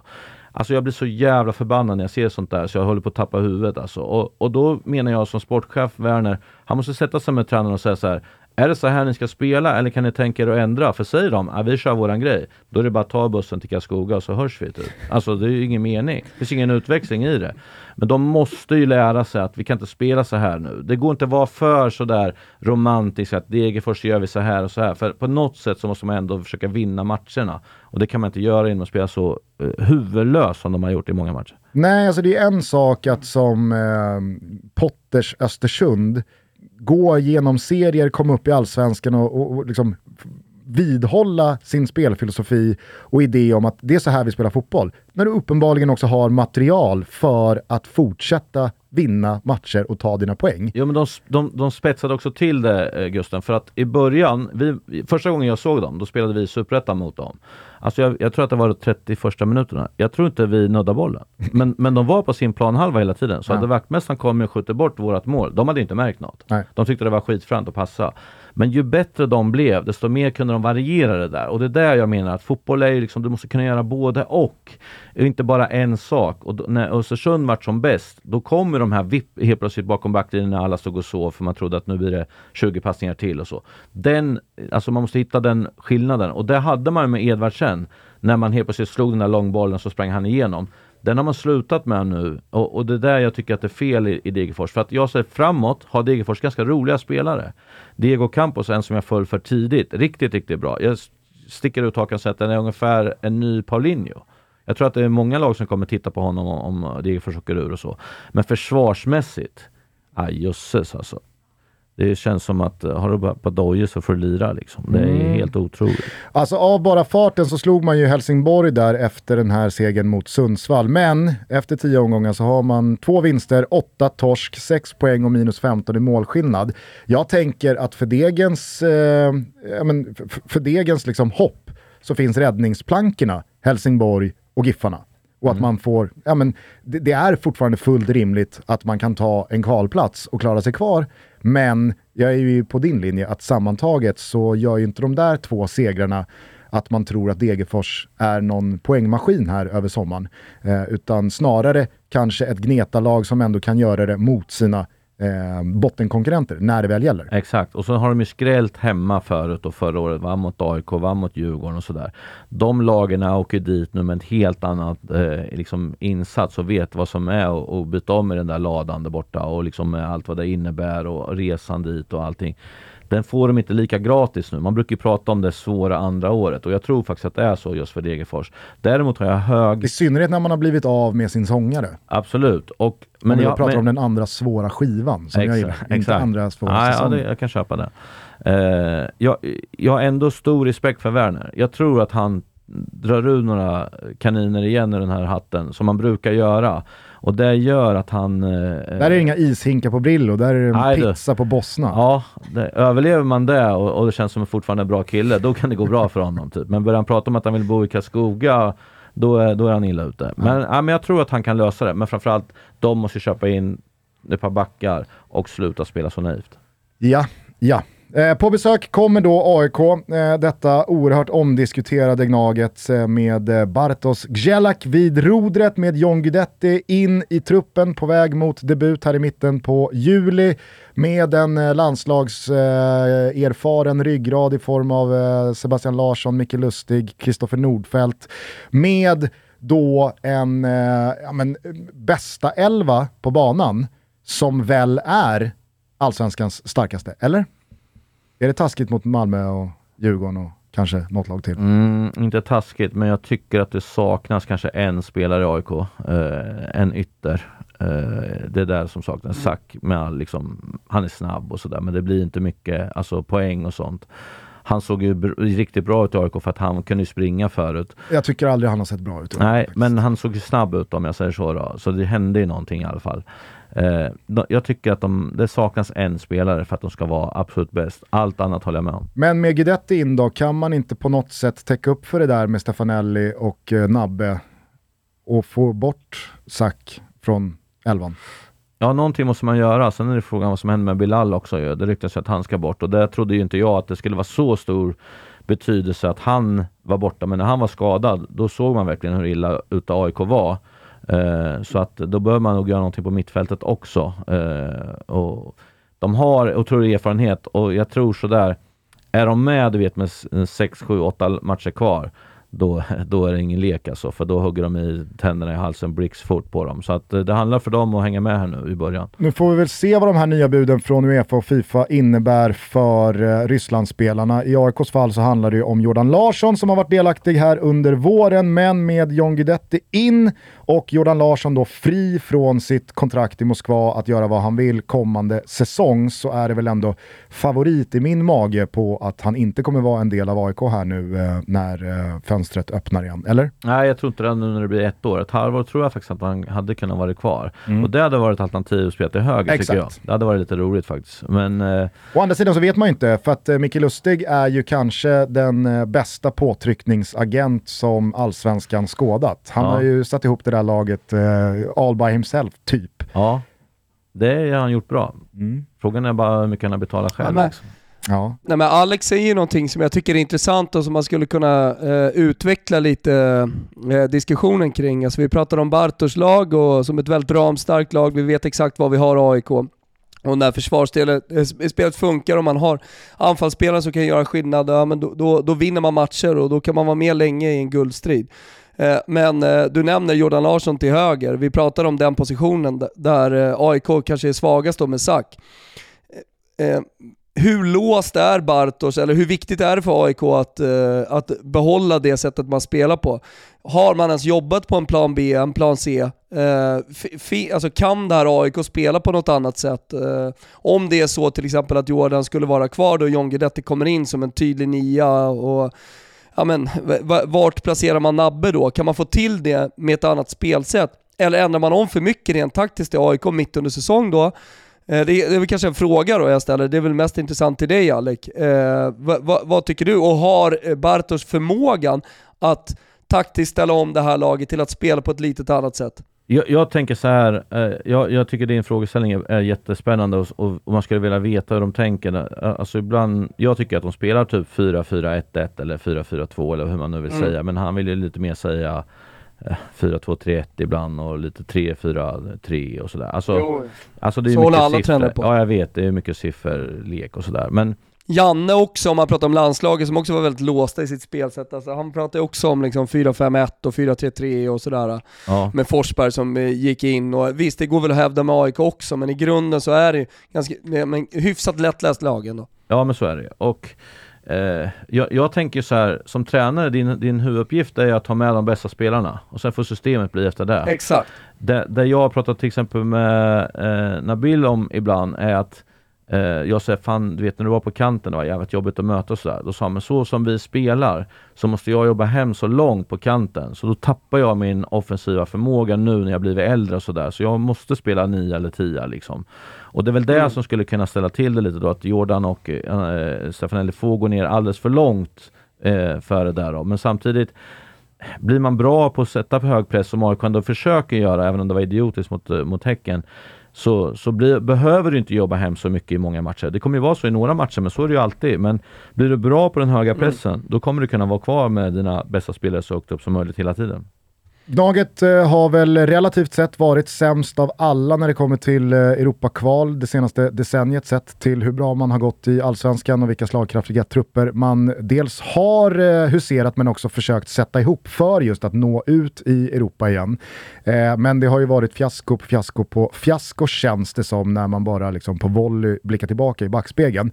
Nu väntar Vorskla Poltava. Thomas, vad tänker du på när du hör Poltava? Slaget eller? Jajamän, slaget vid Poltava, vintern 1708-1709. Det var väl eh, Karl XII som påbörjade slutet på stormaktstiden för Sverige. Ja, det är precis. Det är det man tänker på. Är det liksom någon cirkelslutning här att Gnaget påbörjar en stormaktstid i Poltava eller blir det samma visa igen tror du att eh, när det väl ska kvalas till Europa så eh, väger man lite lätt? Ja, men jag tror, eh, det, det, tyck- det tycker jag är ganska intressant, alltså om vi kopplar an då till hur Bartos har spelat så, så tycker jag väl att det borde kanske funka i den här typen av matcher. Att, att, man lit, att man har en trygghet i sitt försvar och att man har en trygghet i, i att stå lågt och att man med eh, Jordan Larsson, Eh, med eh, Stefanelli och Nabbe de här kan ställa om. Att det kanske passar i ett kuppspel också, att man kan vara lite cyniska eh, och ta sig vidare från de här, låt oss säga pissmatcherna i början innan det börjar hetta till.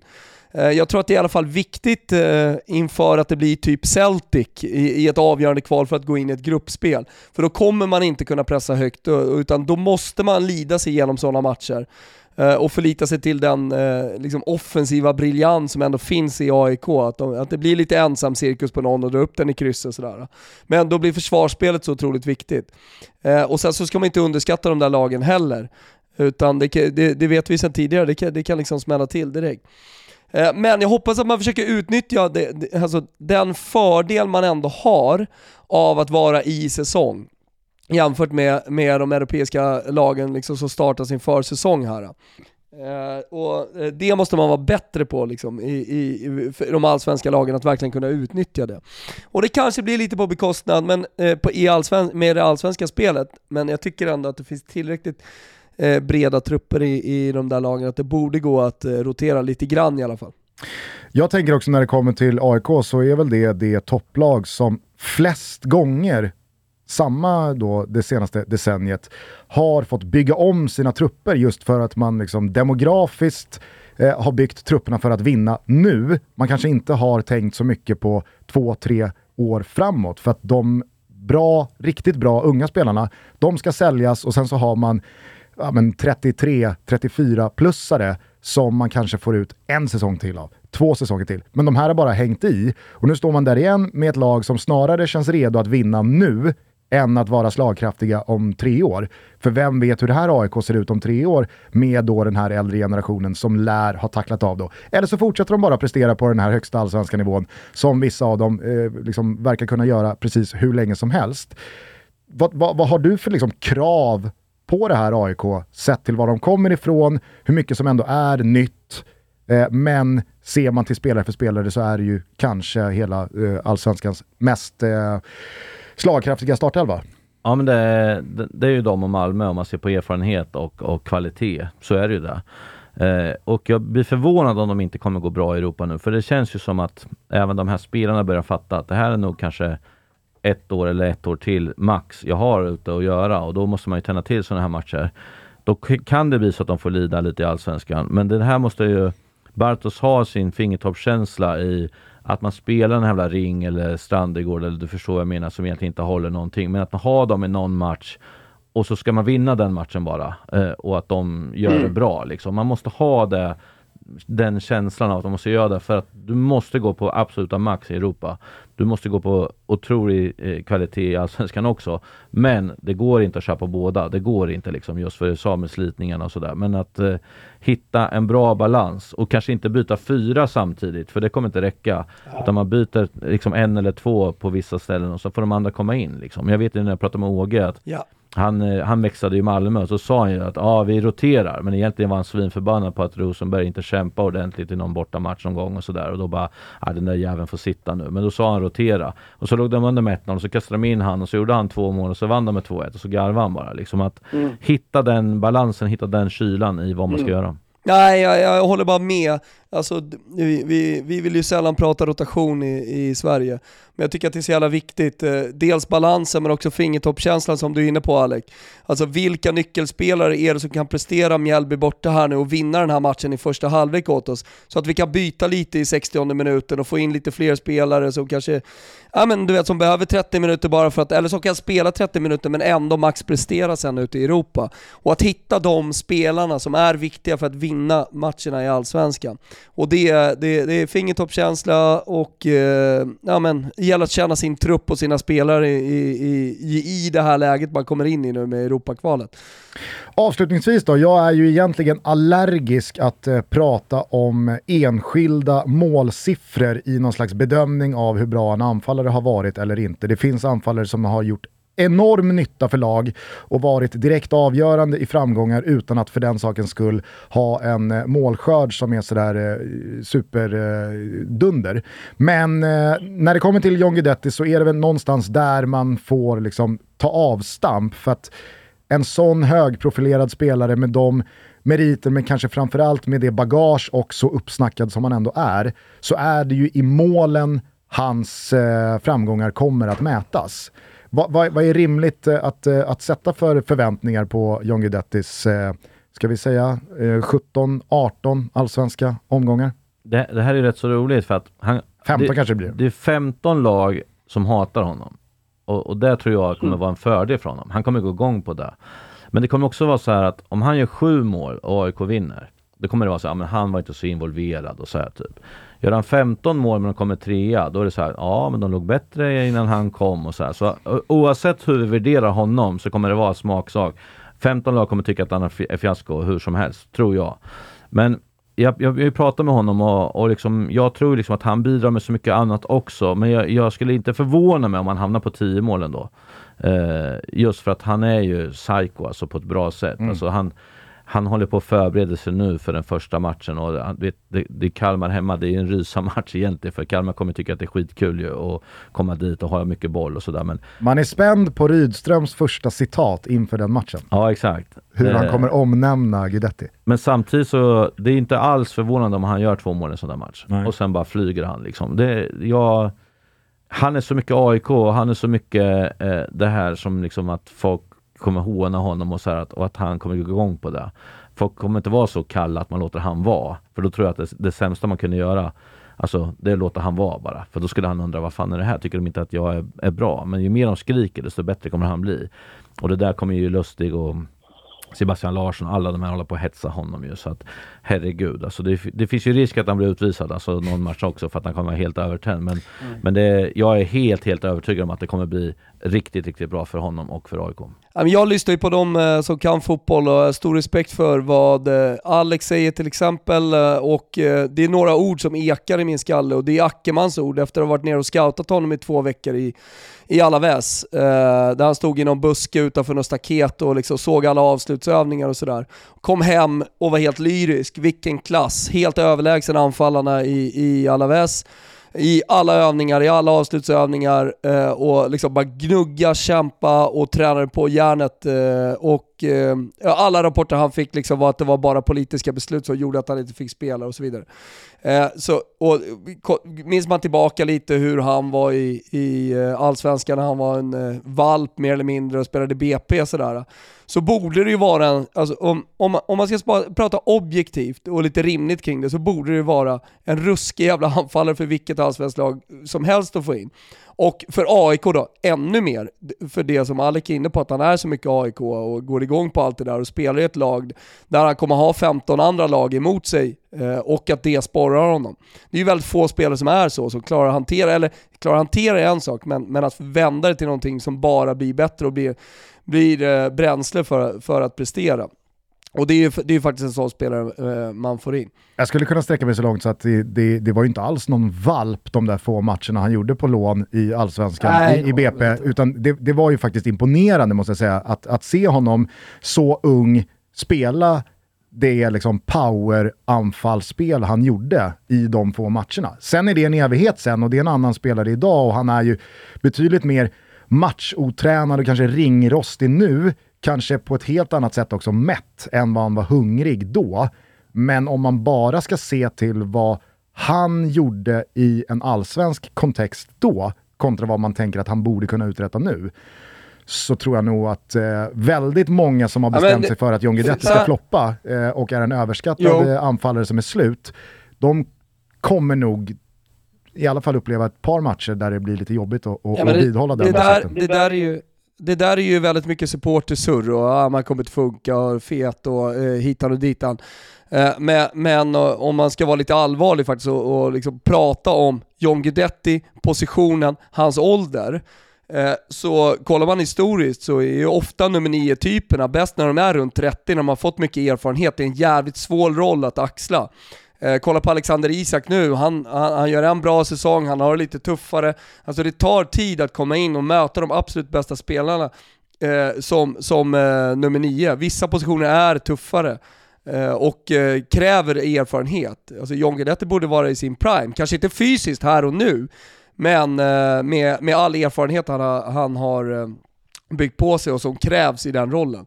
Så ja, jag, jag, jag förstår inte riktigt bortom supporterskapet om, om någon skulle kunna göra analysen och säga att, äh, analysen, men liksom spekulationen att John Guidetti skulle gå dåligt i Allsvenskan. Det, det, det är för mig helt oförståeligt. Eh, avslutningsvis bara innan vi ska runda av detta eh, första allsvenska omstartsspecialavsnitt. Eh, nu är Guidetti på plats, Micke Lustig är där, Sebastian Larsson ångar på, Gnaget är i toppen, de ska Europakvala. Eftersom jag tänker att det är preskriberat, känner du lite ånger att du inte tog Gnaget där för knappa två år sedan, när de konkret låg på bordet? Ja, det där vet jag inte vad du pratar om. Okej. Ja, nej, jag tänker att om det hade varit så, som jag vet att det var, Att man eh, i, i, i, i liksom så här retrospekt två år senare känner, fan jag borde hoppat på. Alltså, eh, jag har sagt nej till en del jobb. Eh, Jag säger inte att jag sagt nej till AIK, men jag har sagt nej till en del jobb. Ja. Och eh, det är aldrig någonting jag ångrar, för jag går alltid på magen. Och eh, eh, gör man det så kan det aldrig bli fel. Går man med hjärnan, då kan det bli fel ibland. Eh, men på magen kan det aldrig bli fel. Men som sagt, jag har inte fått något erbjudande skönt. Vad skönt, men då fick vi i alla fall eh, en liten crash course i hur Alexander Axén tänker karriärsmässigt. Eh, vi ska... Gusten, sagt- ja, på tal om att tänka, Eh, så har ju faktiskt vi eh, här tänkt till inför den här allsvenska premiären och pratat med våra polare borta på Betsson om att boosta ett odds. Och vi har faktiskt en trippel som lyder över 2,5 mål i Bayern häcken Där tror vi att det verkligen sprakar om det. Vi tror att både Mjällby och Peking gör mål och sen så tror vi på rak seger för eh, Kalmar i den här omstartsomgången. Man får sju gånger pengarna för den här, man hittar den under godbitar boostade odds, odds borta hos Betsson, så det är bara att gå in och rygga om man är över 18 18 år. Stödlinjen.se finns om man har problem.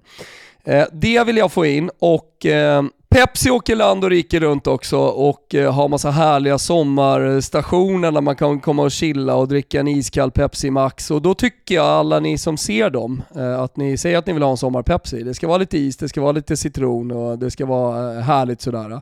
Ni som inte kan ta er till deras sommarcirkus här, ni häller ju såklart upp en Pepsi Max i, ett glas hemma med lite is i. Det var bara det, de budskapen jag ville få fram också Gusten. Underbart, då tycker jag att vi rundar av det här avsnittet. Önskar alla som lyssnar en eh, jävla trevlig midsommar och så, så säger vi på återhörande igen tidigt måndag morgon för då fortsätter vi detta eh, uppsnack inför den allsvenska omstarten med Alexander Axén. Eh, Vad har du för favorit på midsommarbordet? Mm. Nej, jag är ju jäv... du vet, jag är, jag är fet men jag äter inte mycket sådana här grejer alltså. Nej. Eh, Det är snapsen. Nej, jag drar inte snaps heller. Så det, blir, det kommer bli ett par prosecco kan jag säga. Ett par prosecco. Ja, Oväntat svar när, på frågan vad är favoriten på midsommarbordet. ja. Det, är ändå, det är ändå så att jag ska jobba på söndag, så jag, jag kommer att avbryta efter två. Just det, just det. Eh, underbart, eh, ni ser eh, Axén och gänget eh, på Discovery när allsvenskan rullar vidare här med start söndag. Vi hörs igen på måndag. Återigen, ha en jävla trevlig midsommar så går vi ut på Axéns första av två önskelåtar. Vilken blir det? Ja, i och med att vi har pratat om att Häcken ska bjuda in mig på guldfesten om Lussans Lakej kommer där, så då måste vi köra Män av skugga med Lussans Lakejer. Män av skuggan. Det är väl skuggan du har klivit ut eh, från nu Thomas med nya kroppen. Jajamensan, lite så va? Underbart. Så gruggigt ribbad ut faktiskt måste jag säga. Ja, ja, snart tillbaka igen, snart Jag tillbaka. hoppas det. Snart tillbaka. Det, det, det, Ja, jag lovar. det är dåligt för oss andra. Det är det om enda jag håller kan på lova. sådär. Så här, det, det, det enda vi vet det är att Thomas någon gång är tillbaka. Sen om det är Ja, snart eller om det är om ett par år, jag 100%. vet inte. Men någon gång är han tillbaka. Ja, jag längtar. Så är det. Eh, hörni, vi hörs på måndag igen. Ciao Tutti! Ciao. Ciao Tutti. Vi föddes utav mörkret och vi närdes utav hat. Fyra bittra pojkar, bara barn. Ödet förde oss tillsammans, en efter en. Tills vi var fyra unga män i nattens tjänst. Män av skugga, vi närdes utav hat. Världen var vän. De bittra orden fick sin hämnd. De gjorde oss till kalla män. Mörkret var vår vän. Uppdrag i Genève, Moskva. Vi mötte faran varje dag. Men livet var en dans, kvinnor och champagne när skuggor svepte fram. Vi svetsades tillsammans under tusen och en natt. Vi bildade